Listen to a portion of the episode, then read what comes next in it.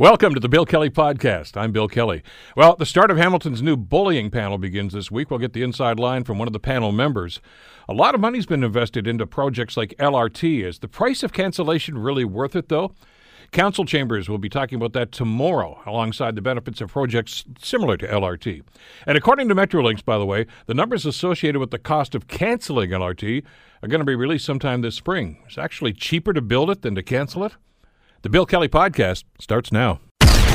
Today on The Bill Kelly Show on 900 CHML. A panel discussion uh, that uh, I think is very, very relevant. Uh, you all remember, of course, the tragic death uh, some time ago about 14 year old Devan Selvey, who was uh, murdered outside Sir Winston Churchill Secondary School uh, in the east end of the city just a little while ago. One of the offshoots of that, as we talked to the Board of Education, is to actually strike a panel that are going to be going around talking about bullying, and they want to get input from you, me, everybody in the community. And there are going to be a number of sessions that are going to be happening about that over the next little while. And uh, it starts this week. I, I know it's uh, it's great anticipation that uh, a lot of people are, are, are, considering that this is something's got to be done about this, and hopefully uh, by May, I believe it is, uh, we're going to get some input from this. One of the members of the uh, panel is Dr. Jean Clinton, who is a clinical professor in the Department of Psychi- Psychiatry and Behavioral Neurosciences in the Division of Child Psychiatry at McMaster University. She's renowned nationally and internationally, of course, as an advocate for children's issues. And uh, Dr. Jean Clinton joins us on the Bill Kelly Show to explain exactly what we can see from this panel. Uh, doctor, thank you so much for the time. Glad you could join us today. Yeah, my pleasure. Nice to talk with you, Bill. Well, good to have you on here, Jean, because we've talked at lot, great length about this this, this tragedy itself, uh, and I think maybe one of the more troubling aspects of this is is this is this is not unique. This is not in isolation. This seems to be uh, just another in a series of, of, very troubling times about bullying and the sorts of things that go on. Uh, well, specifically in, in the in the school systems. Well, I think you're right that we, we've seen um, throughout kind of society that there is an increase in bullying, and uh, certainly that Devan's death has really propelled the, the, the board to go deeper and see what uh, what can be done to make schools safer places for, for students as well as all staff, for sure. Jean, this is a monumental task that your your panel is undertaking. Where do you begin? How do you start? Well, the very first thing we're doing is reaching out, uh, reaching out to the community. We're also reaching out to Devan's mum uh, and doing a lot of listening, a lot of learning, and really we want to hear from people what their experience is, their lived experience, uh, the students and, and others, and uh, and really uh, come up with some recommendations that are based not only in the science because we're reviewing that and have experts, but in the lived experience make some realistic and um, and meaningful and um, uh, and time uh, time focused recommendations. Uh, the other members of the panel, of course, uh, are Gary Warner, a university professor, and uh, Brenda Flaherty, of course, uh, a former Hamilton Health Sciences, uh, former head of Hamilton Health Sciences. Uh, I, I got to assume with the, the, the, personalities involved here and, and the incredible CVs that all of you possess, Jean, that you guys are going to bear down. This is not just a matter of, of chronicling this. You you want to find out causes, root causes, and, and possibly come up with some solutions here.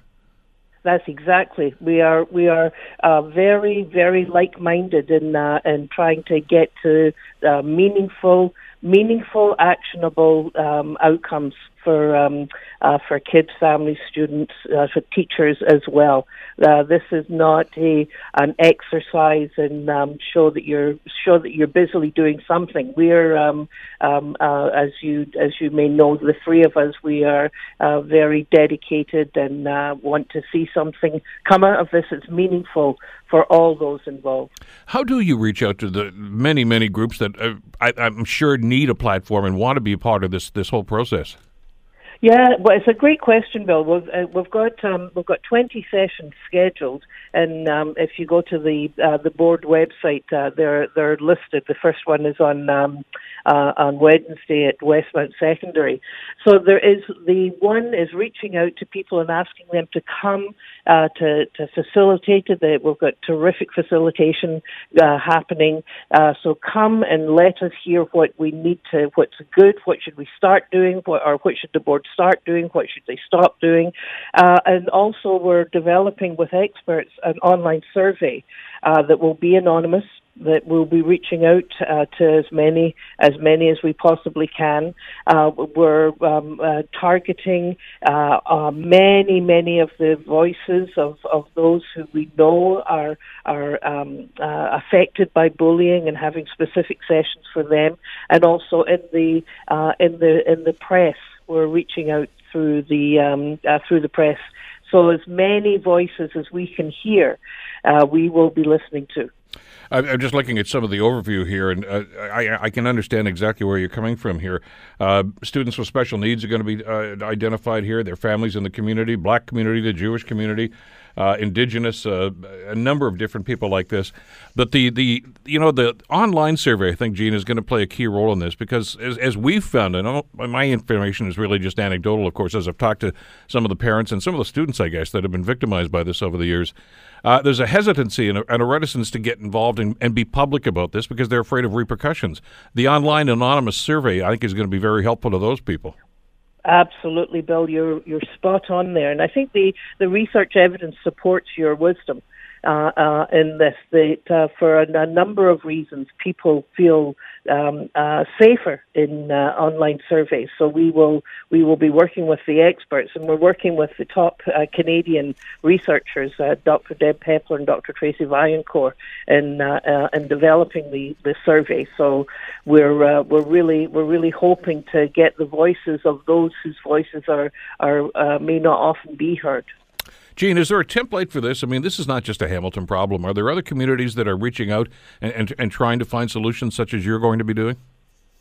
Well, there are, uh, many people across the world have looked at what can we do to uh, to diminish the incidence of bullying. There isn't a template following a death um, that we've unfortunately, you know, that's been propelled by such as this.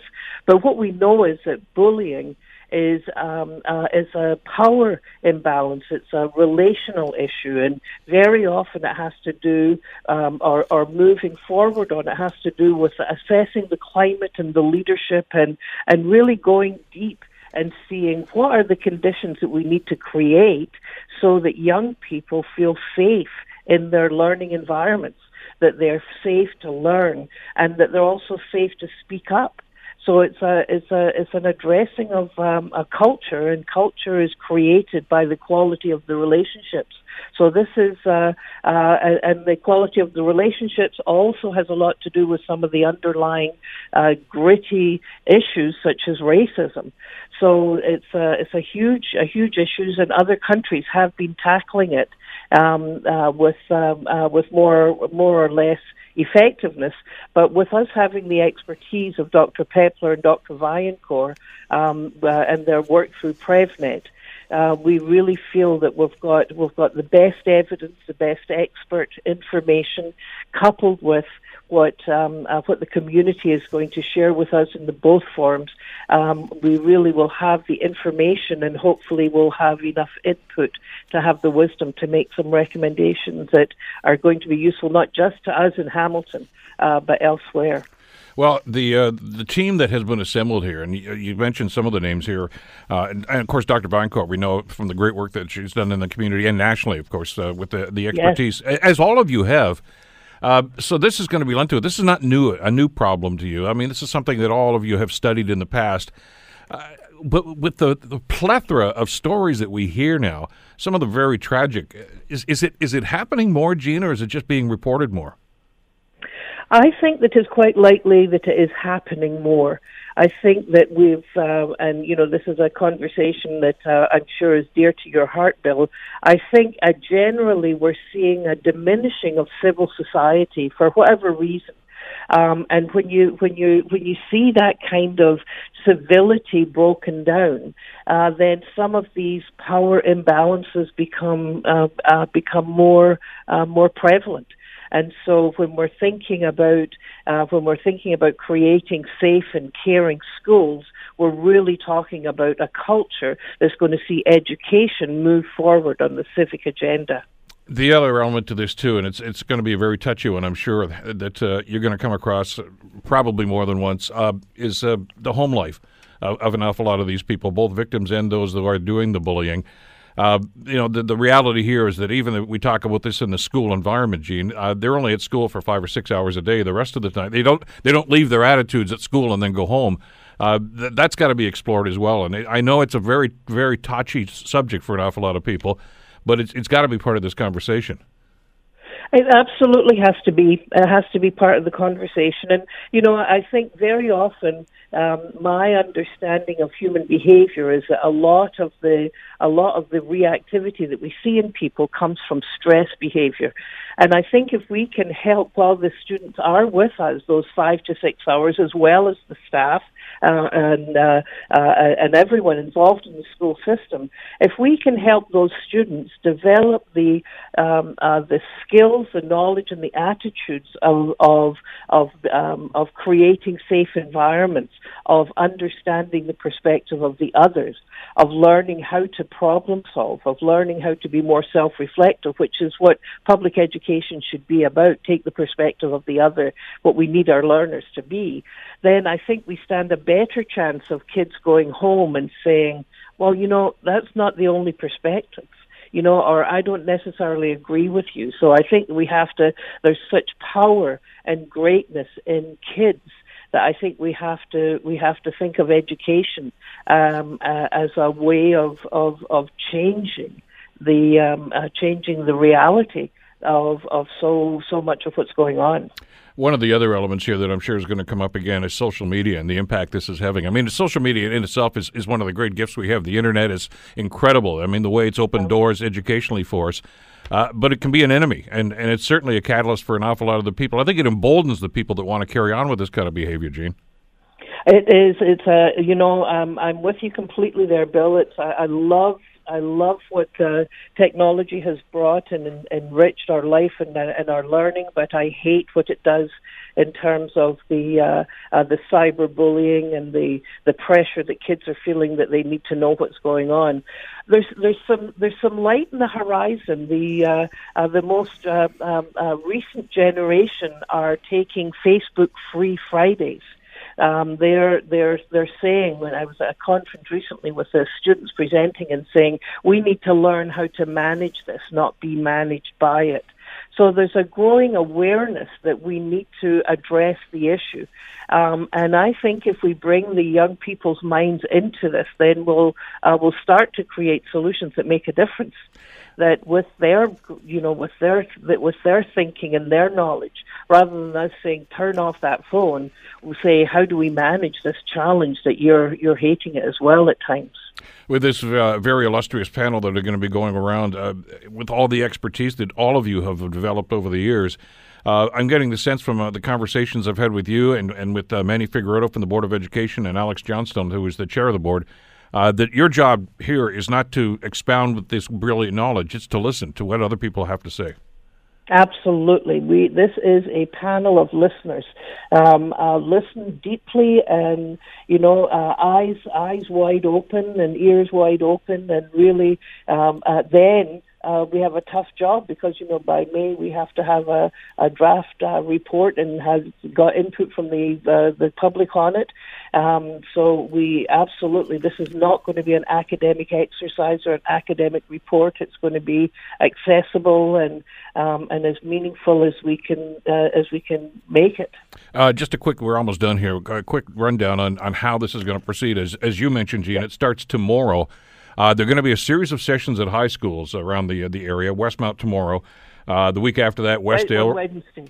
I'm sorry, Wednesday. Yeah.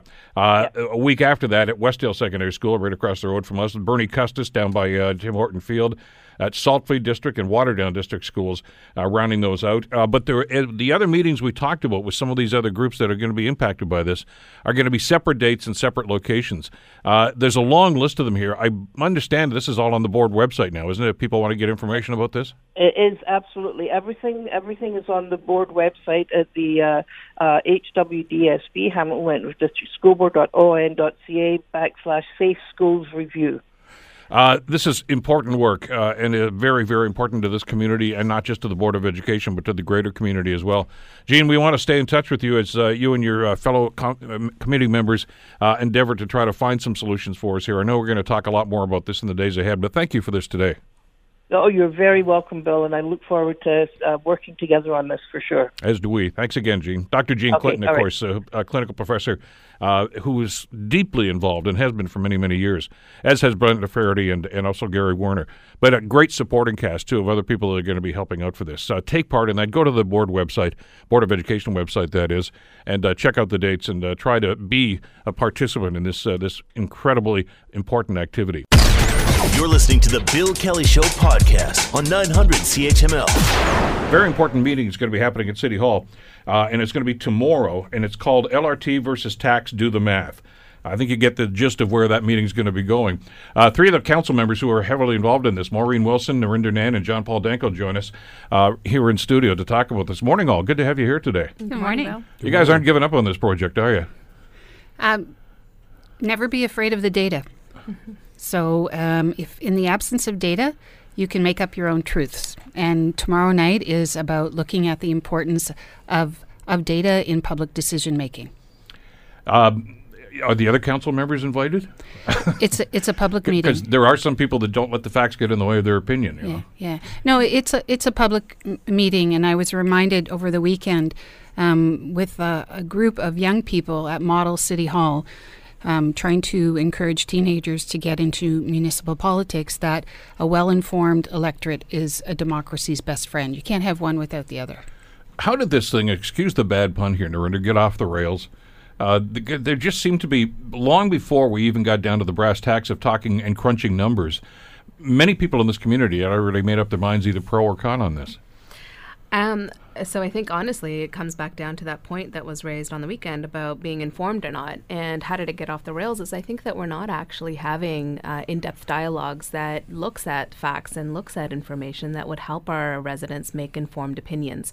Over the weekend, I spent some time with residents in the Gala neighborhood, and we had a great conversation about municipal tax, what the what the policy looks like, what the system, how it operates, and fundamentally what we're facing as a council and just spending 15 minutes doing a little bit of popular economics and breaking down, you know, this is the pot of money that the city has. This is the ways in which we um, generate revenue. These are the ways in which we, as a council, unfortunately decided that we don't want to even explore uh, generating revenues, whether it was the biweekly uh, trash collection math or whether it was the math related to land transfer taxes or fees that when we make these short-ended or short-sighted decisions around the table, what we're saying at the end of the day is we're not going to take the information that could possibly inform what our final budget looks like and then based on that what we're investing in in terms of services.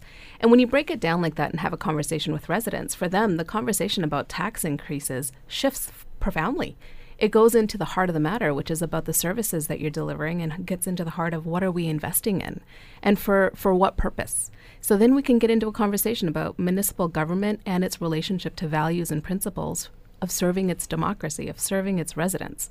And when you have that kind of engaged conversation, the rails are back on, right? The people are on the train and people are understanding the entire scope of the conversation and making really informed decisions to me then as a councillor about how I represent them in this budget process. I, I don't want to go too deep into the philosophical Yeah. aspect of this, but uh, we do have to go into the weeds a little bit, John Paul, on this because I, I agree with what you've done. And uh, going back to my time on council, it's amazing how people don't quite grasp exactly what's going on. And I, and you know what? And to a, a, a person, okay, maybe they don't do the homework on this, but elected officials, I think, have to share some of the blame here too, because no matter who's knocking on your door for whatever level of government, ninety-nine percent of them knock on that door and said, "Elect me, and I'm going to keep your taxes low." They don't say, I'm going to make sure you have an efficient delivery of services, which is really what your job is as a city council. And then you attach your price to it. But people look at it in the inverse, and all of a sudden they're expecting, as long as I'm paying less, I'm okay with that. But they're the first ones that are going to call you the week after and say, hey, whoa, whoa, what about this? My street isn't plowed yet. My garbage didn't get picked up. Well, you get what you pay for. I think, in my perspective anyway, that we were elected to a leadership role, and a big part of that leadership role is to not only tell people what we're doing, but also help them to understand why it is that we're doing the things that we're doing. I know in my um, time in Ward 8 and the people that I talked to on the mountain, um, a lot of people are not really that don't have that much of a black and white uh, perspective on any kind of big picture municipal issues. Lrt being one um, things like that. You know there's there's people on both sides of these issues that do have a very defined position one way or the other. But the vast majority of people I find just want to know that their tax dollars are being invested well and they want to have confidence in their government. And that's especially true at the local level. I think people, our electorate, are, are smart people. They understand what's going on and they can see that how we treat these problems and how we treat them as electorate. Um, you know, they, they, they can understand that if they don't have confidence in their government, then they become very cynical, right? They think, well, you know, they're all the same, and it doesn't matter who I vote for, and it, it you know, it's it's just going to be the same as it always is. And I think that again, being in that leadership role is I really feel that we have a duty to our constituents to help them understand why it is that we're we're making the types of choices that we do. Does council have that understanding, that mindset that, that they need to reach out? I mean, because you know one of the accusations, and you you've been in an administrative side and now the political side of this, Maureen. Uh, an awful lot of the time, people just think, you know, the people around that horseshoe there, they just they're out of touch. Once they once they get elected, you know they send out their newsletter or something like that, but they're not listening. They're hearing, but they're not listening. How do you how do you reach out and make sure the community has the facts as you, as uh, well? Let's talk about this in, in through the, the prism of, of the LRT debate. Then, mm-hmm. I, I, guess it it goes back to what Nrinder and, and JP were talking about. It depends on your definition of leadership and what your expectation is that you give for yourself and what your residents expect of you. And that's why public engagement is, is so important, enabling residents to have access to expertise, to experts, to data um, and believing and having confidence in them that they're going to use that wisely. So tomorrow night, a gentleman by the name Joe Minicozzi is coming in. He's an architect, an urbanist. He's been voted one of the most influential uh, urban thinkers in North America. He's from North Carolina originally, but born in Upper New York State. What he says is. Um, the city of Hamilton is a corporation. It's incorporated. And you and me and Everybody else in Hamilton were the shareholders. And as a shareholder, you want the greatest return on your investment. So, what is it that your city is investing it in? And what should it invest in to give you the greatest financial return? Um, and he looks at everything from roads to buildings and where we build, and he just breaks it down really simply by hectare, by the number of jobs per hectare, by the number of taxes, the amount of taxes that a building um, or an asset is paying. Um, and he says everything that we invest in is a liability. It's it's not an asset because once it's in the ground, once it's constructed, once it's built, it's forever going to cost us money to run, to operate, to repair, to salt, to plow. He said, so what are the types of investments that after a while create a return for shareholders. Um, and I have long argued that LRT in an urban corridor enriches all the land in and around that corridor. So it, cl- it creates an economic surplus. What does a corporation do with that surplus? Well, we can reinvest it. And we reinvest that money in the things that Hamilton said are important to us affordable housing, parks and recreation, trails and green space. And in the absence of that, we have very little money to invest and we only have liability. So we're actually taking money and continuing to have to plow it into something that doesn't generate an economic return for us. He takes the data, he breaks it down, he presents the facts, and he says, You have choices to make. But oftentimes, I, I get the sense, though, uh, panel, that, uh, and you guys jump in here, uh, uh an awful lot of people, and frankly, you, you know, without pointing fingers at individuals, I think some of your council colleagues too, start with a conclusion and then work backwards to try to find data to substantiate what their their opinion is on something like that, and they're blinded to the other side altogether. Uh, and, and that's somewhat problematic to try to, to move this whole community forward with some of these initiatives. It is problematic, and I think that um, it, it's it's imperative to us. It's imperative to me as an, a, an elected official to make sure that I'm um, I'm learning in the job, that I'm looking at best practices, that I'm looking at innovative ways to think about uh, how we run our, our municipality and how we optimize the service delivery to our residents, and most specifically those who are most marginalized. So I would hope that as we continue hosting these kinds of educational events, as residents um, attend them, they're able to be part of the conversation so that their engagement in our democracy can be direct but also informed. Um, fundamentally, I'd love to see other councillors showing up to these um, educational events, and I'd love to go to some of their educational events if they're hosting some. I'm, I'm absolutely open um, to good thinking, critical thinking that's going to move our city in the direction that it needs to and that our residents are calling for and waiting for. The, uh, I guess one of the big challenges here, though, is. Uh, even if it's because we used to back in my day in council, we'd have information sessions about budgets, for instance. Yep. You know, here's where we're going. You attended a lot of those, Maureen. Mm.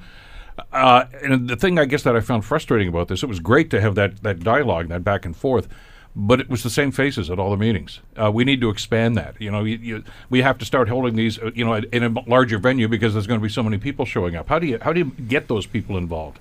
I think as a mountain councillor, um, I bring a, a, bit of a different perspective to mm-hmm. this because my constituents don't live along the LRT route. If we're talking about that project in particular, but I think this conversation goes way beyond just LRT. Mm-hmm. We're talking about asset management mm-hmm. and yep. our priorities for setting the entire budget of the corporation of the city of Hamilton. And the mountain residents that, that I'm talking to, again, they want to know that their tax dollars are being invested well. And to Maureen's earlier point about assets versus liabilities, I mean, I've spent a long time building bridges and roads and things like that. And it's clear when you're actually in the industry like that these are liabilities that have a lo- long-term life cycle cost. So trying to get our residents involved and residents from all different parts of the city to um, and not have the just the as you said the usual suspects show up to broaden that base. And help people just understand the, the why of it of what's going on as a city. And when there are projects that are not geographically out your front door, something that you can't see from your um, from your window, to help them understand that why we invest in, in things as a city and how there's a there's a larger benefit to some of the things that we do and why we invest the other element to this too is I think there's an expectation that we want instant gratification. I mean, that's a societal problem. I think with everything, you know, fast food, fast this, fast that. Uh, that we want to see that economic development that we were told about with the, the day this thing starts, maybe even before it starts. Uh, and they don't see that. Uh, I can remember years ago I, when I was in Buffalo. We went to Buffalo, watch a hockey. And long story short, we stayed overnight at the hotel, and that's right on the LRT route. And back in those days, even Buffalo was saying, you know, maybe this was a mistake because there's nothing happening here. Uh, and there wasn't for about two or three years in a row as we'd, we'd go down there for our little uh, annual journey to go there. Uh, not much happening. Now it is. There's development happening all along the Buffalo LRT line, uh, but it takes time. Uh, but and and from that standpoint, the Hamilton situation is probably even more advanced than Buffalo was because a lot of that growth that we talked about was already starting to happen before there was even a shovel in the ground. Land was being purchased, businesses were mm-hmm. being designed. It was already starting to happen here. That's why I think a lot of people were shocked when we got word from the ministry about what their decision was going to be. Mm-hmm. Well, yeah. great great cities aren't born; they're made, and great cities are made by having the discipline um, and the vision to to stay the course and to engage with residents. What's important to you, and why do we need to do this together? Because we're all in this together. And ultimately, I think we'd like to build a city that ensures that when our children get older, there is an opportunity for them to find work here, to find quality, affordable living here, um, that it's okay, it's great to and easy to find opportunity here, to invest here. But cities need a predictable environment. Any investor needs to ensure that there's stability, predictability, and you're sticking to a plan. And so when the government comes in at the last minute and says, sorry, mates, we think we're going to stop this train, and we've already had people who have put money on the table, bought property, expropriated land, uh, we've moved people out, found them another place to live, Um, that does not bode well for any investment environment, particularly Hamilton, because no bones about it. We have a financial crisis on our hands. Our budget is not in good shape. We are well below the threshold of our um, investment in our capital. We should be at 15 to 20 percent recapitalization of investing. We're at 11 percent, and that's a that took us years to get to 11 percent. So we owe it to our residents to engage them, um, to to put the hard facts on the table, and to do the work that says you may never ride this train or you may never go down in this part of the community, but here's why it's in your best interest to care about this and for us to stay the course on this. Well, and the other element to this too is people, as we mentioned in the beginning of the conversation, have to understand that there's a price for everything. Uh, you know, um, you know, we don't have the best healthcare system in the world anymore. Might have at one point back in the '60s. Others do it better, and it costs more. Of course, it does. Delivery costs that. So this is going to be a very expensive project. But you know, too many people don't want to seem to look at the other side of the ledger and say, "Well, here's what's going to happen, not just in two years or five years, but in 25 years, and what's going to happen to this community." And uh, the discussion has to happen. It's going to happen tomorrow night, of course, at City Hall. But how do you reach out? How do you get that message to the government, who clearly didn't seem to do their own homework when they made this decision? You you engage. You never start stop talking. You you use every platform you have, and you use data and facts and have confidence that the the electorate will be able to um, under understand that um, and that we're all in this together and we'll put our shoulder to the wheel. You mentioned Mr. Minicozzi, who has an international reputation, of course, for doing these sorts of things. We brought in people like that before. Richard Florida has been here and talked about his idea of urbanization and how things are going. Uh, it certainly resonates with an element of the community. Does it resonate with council when they hear these things? Does it? Does it? I'm, I'm not suggesting it's going to be mind changing necessarily, but at least opening up some some uh, some closed doors and some closed opinions on some of these things. I'm not sure how much it resonates with other members of council, but what I do know resonates with other members of council is input from the their constituents.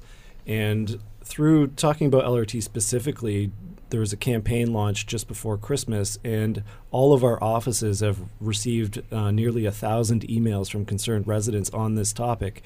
I think there's a growing awareness in Hamilton, and, and it, to me, it started with Red Hill, it continued through the stadium, and uh, and then with LRT. There's there's a desire in our city to see our government, uh, our municipal government, tackle these big picture projects and come away with some wins. And I think people are are really paying mu- much more attention um, to this and to other similar issues. Once we get into our asset management um, program uh, and our budgets and our priorities for our budgets, I think you're going to see even more engagement. So there's there's a very strong engagement in this community, but again as the leadership I, I, see it as our job is to make sure that people can stay engaged and that their voices are heard and that uh, they have useful um, helpful information to to help them through that uh, seven o'clock tomorrow night at city council chambers of course it's free uh, i get the sense i've got about a minute left here that uh, although we've kind of focused on lrt here the, the, the conversation is probably going to delve into a whole lot of other things, land use planning and a number of different things too. They're all intertwined, yeah, aren't it, they? It, they're all. Uh, what What are we going to invest in? Where are we going to develop? What do we need to build? What kind of returns are we looking for our, our investments? It all informs everything we do. Uh, 7 o'clock tomorrow night, City Council Chamber. If you want to be involved, and you should want to be involved, uh, be there. Uh, councilors, thanks so much for showing up, and uh, good luck tomorrow. Thank you. You're listening to the Bill Kelly Show podcast on 900 CHML. Interesting discussion in the last segment uh, with the city councilors, uh, Maureen Wilson, Nrinder Nann, and John Paul Danko, about the session they're going to be doing tomorrow night at uh, City Hall. It's not just about LRT, but it's about city growth and, and how things are going to go. But nonetheless, the LRT is still going to be a major issue. Last week we talked about the uh, the panel that was struck to try to find uh, alternative ways to spend that billion dollars that the government says is still on the table for Hamilton. And hope springs eternal. There are still a lot of people, including the three councils that were just here, and others in the community, that uh, still think there's a, a, possibility that this this transportation panel that has been struck by the government is actually going to come back and say, you know what, LRT really is the best way to spend this money. Don't know if that's going to happen. But uh, if it is, then I'm kind of wondering why Metrolinx is going forward right now to find out exactly how much it's going to cost to cancel the project. Uh, Ryan McGreal joins us, editor of Raise the Hammer, and uh, he joins us here on the Bill Kelly Show to give us his perspective. Ryan, good morning. Thanks for the time today. Good morning, Bill. It's always a pleasure. You're one of those guys that still thinks there's a glimmer of hope, aren't, aren't you? I'm definitely a glass half full kind of guy when it comes to Hamilton. There you go. Okay. Uh, specifically about LRT, uh, you're not you're not taking the government as the final word here. Well, I mean, the the thing about this about rapid transit in Hamilton is that it's it's inevitable. I mean, the if this panel is making a decision based on the best evidence and best practice and looking for the maximum return, they're going to land on rapid transit because there's just nothing else that can deliver the kind of overall benefit that this LRT investment can for Hamilton. Well, they're pretty astute individuals. I mean, we all know Tony Valeri from uh, his work, in, in, not just as a public official, but uh, he's done some great stuff too uh, for this community and at ArcelorMittal Dofasco. Uh, the other members of the panel we know in varying degrees. Uh, and I didn't ask Tony because I didn't want to embarrass him about whether or not he's supportive of LRT. I get the sense that he might be. But whatever they recommend, it's still going to be up to the Minister of Transportation to actually decide what's going to happen here, isn't it? Well, of course, ultimately it's up to the province. But I mean, if you look at uh, first of all the composition of the LRT task force and the way they pulled it together, and some of the kind of shifts and moves that have been happening, you know, for example, in staffers, Minister Mulroney's office, I, it looks to me as though this government is trying to position itself for a face-saving way of putting this project back on the table. Wouldn't that be interesting? I think you know this is a government that tends to move quickly. They don't think through the consequences of their decisions all the time. Um, these things come up and blow up in their face, and then they're forced to backpedal and reverse their position. It's not the first time they've done it. I don't expect it's going to be the last. And I could see the same thing happening for Hamilton LRT. Here's the thing, though, Ryan. If, if this is happening, you know, behind the closed doors at Queens Park right now, then why is Metrolinx going forward with uh, basically uh, doing the math about how much this is actually going to cost? In other words, they made an announcement, as I'm sure you saw, uh, that they're trying to determine the final cost to cancel the LRT project. Uh, going to make the fi- figures available later on in the springtime here. Uh, they said they're working to close out remaining project contracts and uh, expect to finish the process in the coming months.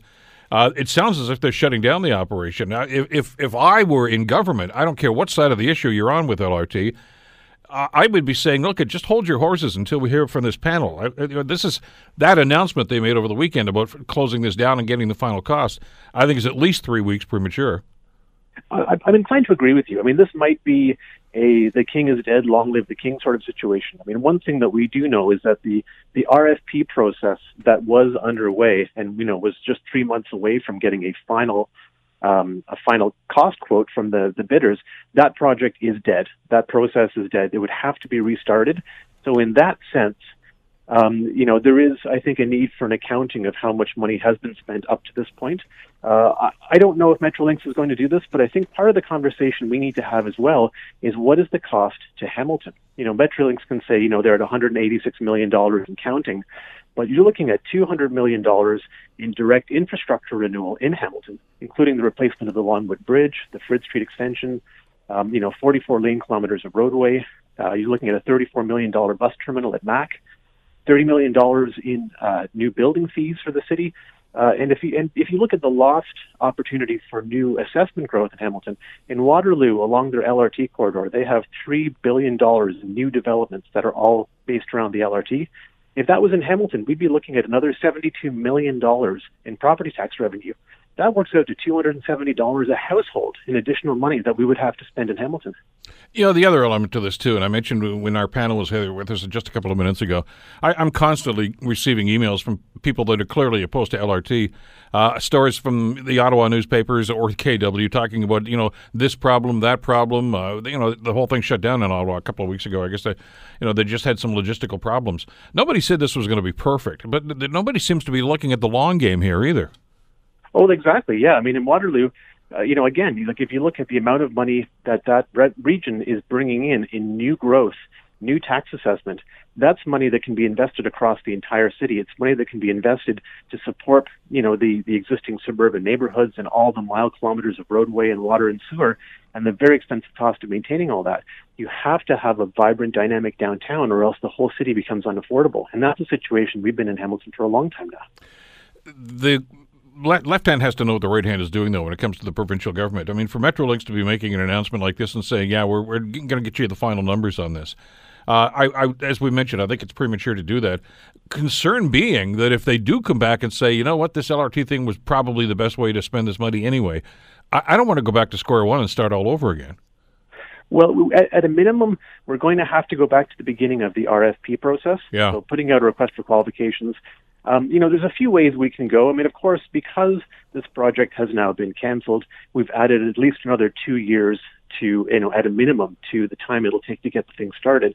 Well, costs go up. You know, the longer you wait, the more expensive things get. Um, you know, there may be an opportunity to talk to the federal government and get some funding. The province may have to look at uh, maybe scaling back the project and doing a phased build. So you build the first part of it on the first batch and then go back and add more later. Those are all conversations that are going, we're going to have to have, and that's going to be part of what that RFQ process looks like. I mean, unfortunately, they've already killed the project. They've already thrown the existing process out so close to when it was going to be finished that's a sunk cost. We can't get away from that at this point. Ryan, is there a consensus now that that uh, $5.5 billion figure that uh, Minister Mulroney touted when she canceled the project is bogus? It's absolutely bogus. There's no question about it. Uh, the you know the, the, the Treasury Board approved 30-year cost for this project was about 3.7 billion dollars, and uh, the cost estimate that was done by the you know the independent third party that also calculated a total cost of for 30 years of about 3.7 billion dollars somebody took that number, added 5.5 in front of it, and pushed it out as a press release. It's a nonsense number. You know, we've sat down. We know uh, staff at the city have sat down trying to understand where it came from. There's no even rationale. There's no logic to it at all. No, but it was the basis for the cancellation. At least that's what they said at the time. Sure, and it, it looks like a number that was manufactured for the express purpose of creating a uh, a climate of fear about how much this project is going to cost. It's just not to be taken seriously. You know, to, to use the old phrase that uh, too often gets associated with politics, say, "Hey, was the fix in here?" Because you know, this is this has cost overruns. Every project you has. You're absolutely right. Uh, as the Ottawa project did, as the KW project did, as uh, as the Mississauga project is going to have.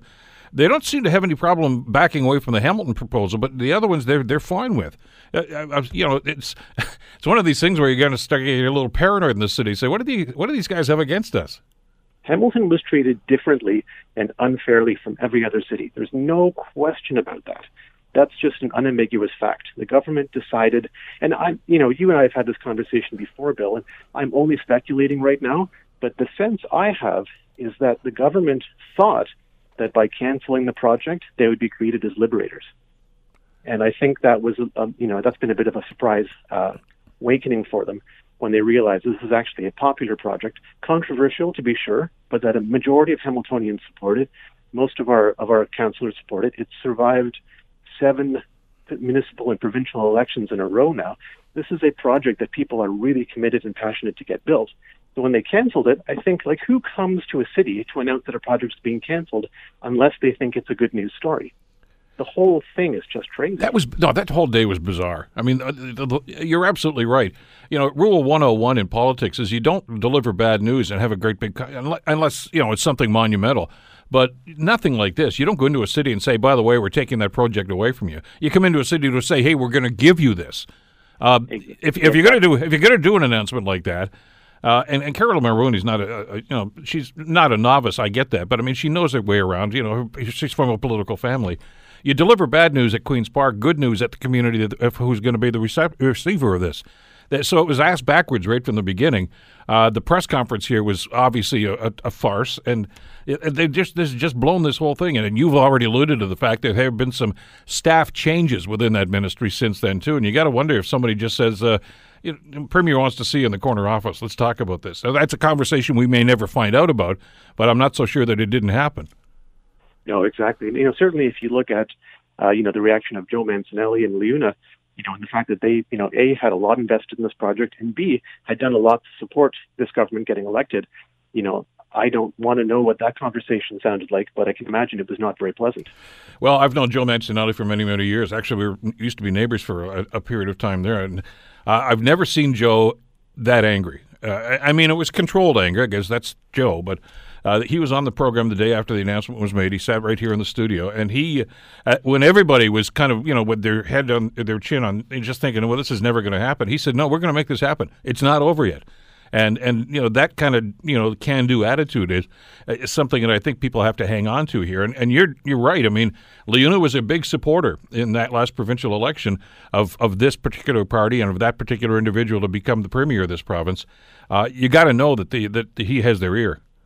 Well, in, in addition to that, you know, the Hamilton Light Rail has been running a campaign to support this LRT project for I don't even want to talk about how many years now. But in the past, just couple of months since the announcement, over a thousand people have sent personal messages to the to the province, demanding fairness, demanding fair treatment, and demanding that the premier come in, recognize that this was a mistake, and fix it. Well, the message here should be somebody at the Ministry of Transportation has to get a hold of Metrolinx and say, put your calculators away. You don't need those numbers yet. We're, we're not done here yet.